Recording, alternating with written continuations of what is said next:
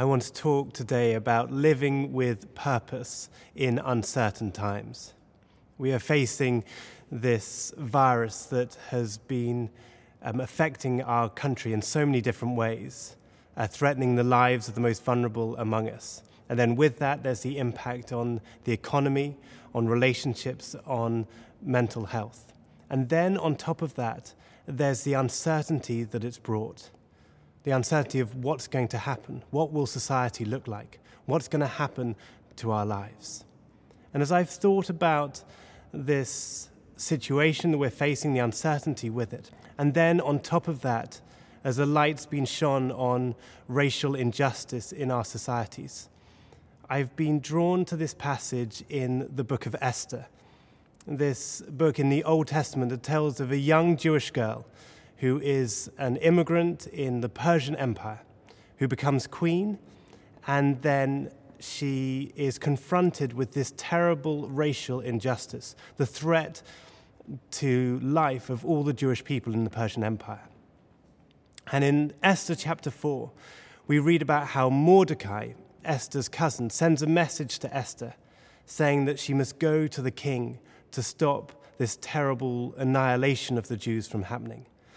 And this is what happened. He, uh, Mordecai sends a messenger, Hathach, to Esther to tell her to go to the king. And then this is what she says. She instructed Hathach to go back to Mordecai and say, All the king's officials and the people of the royal provinces know that for any man or woman who approaches the king in the inner court without being summoned, the king has but one law that they be put to death unless the king extends the gold scepter to them and spares their lives. But thirty days have passed since I was called to go to the king. When Esther's words were reported to Mordecai, he sent back this answer And do not think that because you are in the king's house, you alone of all the Jews will escape. For if you remain silent at this time, relief and deliverance for the Jews will arise from another place, but you and your father's family will perish. And who knows but that you have come to your royal position for such a time as this? Then Esther sent this reply to Mordecai Go gather together all the Jews who are in Susa and fast for me. Do not eat or drink for three days, night or day. I and my attendants will fast as you do. When this is done, I will go to the king, even though it is against the law. And if I perish, I perish. So Mordecai went away and carried out all of Esther's instructions. Who knows? Mordecai says to Esther, Who knows but that you have come to this position for such a time as this? Who knows seems to be the phrase for this particular time. Who knows what's going to happen? Who knows what we should be doing? And the uncertainty at this time can be paralyzing. We can feel like we don't know what to do, and so we are left acting in no ways. We become passive. But the extraordinary thing with Esther is that she responds to this who knows, this question and this maybe, with great courage and great resolve. It's totally uncertain and yet she acts with purpose. So many other places in the Old Testament, people receive their calling from God with something very clear an angel or a clear voice or a burning bush. But for Esther, there's nothing like this. God is not even mentioned in the whole book, He is hidden and invisible. And yet, Esther, within this context of uncertainty, acts with great courage and does extraordinary things. And she does this by doing two things. First of all, she assumes that she's in the place where God means her to be. Mordecai says, Who knows but that you have come to this position for this time? It can be so easy to feel like maybe we should be somewhere else.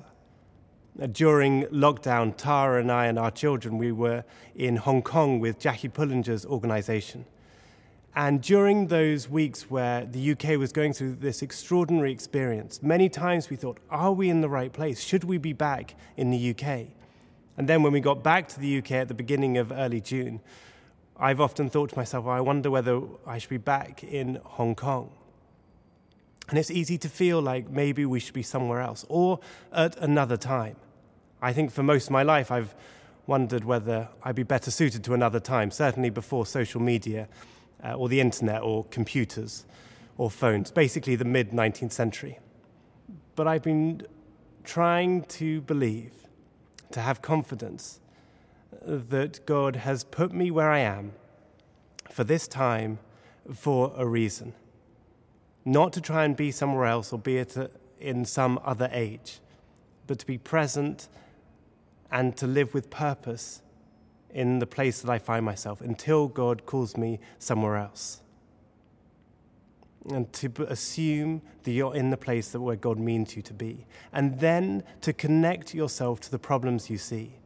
When Mordecai speaks to Esther, he says some things that seem very harsh, that her life is just as much at risk as anyone else's. And what he's trying to do is he's trying to say to her that these problems are her problems too. It might have been easy for Esther to think that no one knows that she's a Jew and she's the queen, she's married to the king. Surely she's safe. But Mordecai wants her to believe that these things are her problems too, and that's what she takes on. The problems we see in the world, the injustices we see, the poverty, the suffering we see in the world, these are our problems. They are not irrelevant to us. We need to connect with the problems we see in the world. And when we do that, two things happen. First of all, God draws out of us things that we maybe didn't know were there within us in the first place. I've been doing for the last few years an exercise app called Freeletics. And very happily, over the last few years, I've been doing these different exercises that the app sends me, these workouts. But then just recently, a friend of mine who I work with, uh, Chris Green, started doing the same app and started doing the same workouts. And suddenly I'd find myself, find that he'd send me text messages telling me how he'd beaten my personal best for these different workouts. And um, obviously, this was uh, very uh, painful, why he, he felt it necessary to gloat over me. And I found myself something new emerging from me. And I started going back to these exercises with a new resolve. And actually, just earlier today, I did one of these uh, workouts. And I thought I'd been doing my best in the past, but something new emerged from me, and I beat not only my personal best, but Chris's personal best by a good 36 seconds. But instead of gloating about it or making this public, I've decided not to tell anyone about this. I've decided to keep this a secret. Unlike Chris, who likes to gloat about these things, I'm going to keep this a secret. When we're faced with extraordinary circumstances and very difficult circumstances, sometimes God uses these times to bring up new things, to bring out new things from within us. And we see this with Esther up till now, she has been operating by concealing her identity, working with the system. And she is known for her beauty and for her modesty. And basically, she does what the men around her tell her to do. But now there is a change. The injustice that she feels, the injustice she sees, the compassion that she feels, brings out of her something new. She moves from being passive to being active. She moves from just going along with the system to confronting the system. She moves from concealing her race to acknowledging her race. And instead of doing what the men around her tells her to do, there is a change, and suddenly she takes the lead. She starts to instruct and to confront and to challenge the men who are around her. God brings something new out of her. And I think a lot of people are discovering this in this time that these extraordinary circumstances that we're facing, God is bringing out of us, drawing out of us things we never knew were there. And for Esther, it would also bring out this extraordinary self sacrifice. Because in order to save the lives of the Jews, she would have to risk her own life. And this is what we see in the life of Jesus. He lays down his life in order that we might have life. He takes on sin in order that we might be forgiven. He is disgraced in order that we might receive grace. And this then becomes the model for our lives. There is no way to confront injustice, or to live compassionately, or to fulfill God's purpose for our lives without laying down our lives. And God enables us to do this. God draws out things that we never knew were there. And then He equips us. What will happen later on this story is Esther will go to the king and the king has this edict that allows for the destruction of the Jews. And he will not remove this edict. Instead, he issues a new one that will give the Jews the ability to fight back. And this is how God so often works.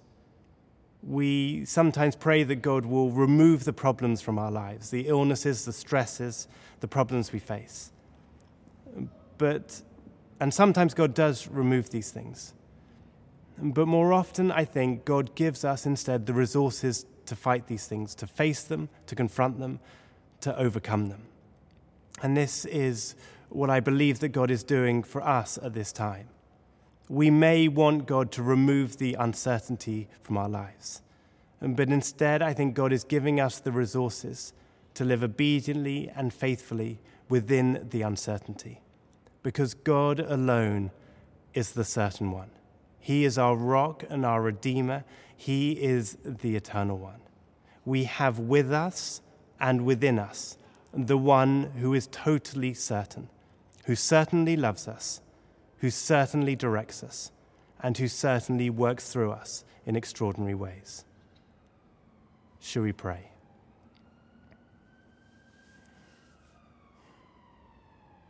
Father, thank you for your eternal and certain love for us. That we can rely on your love, on your grace, on your salvation in these uncertain times.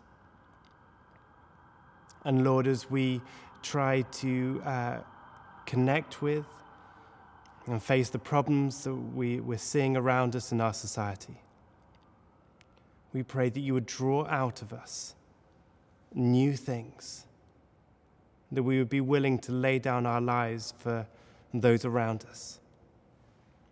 And Lord, we pray that you would equip us to face and to fight the challenges we see in our world. Amen.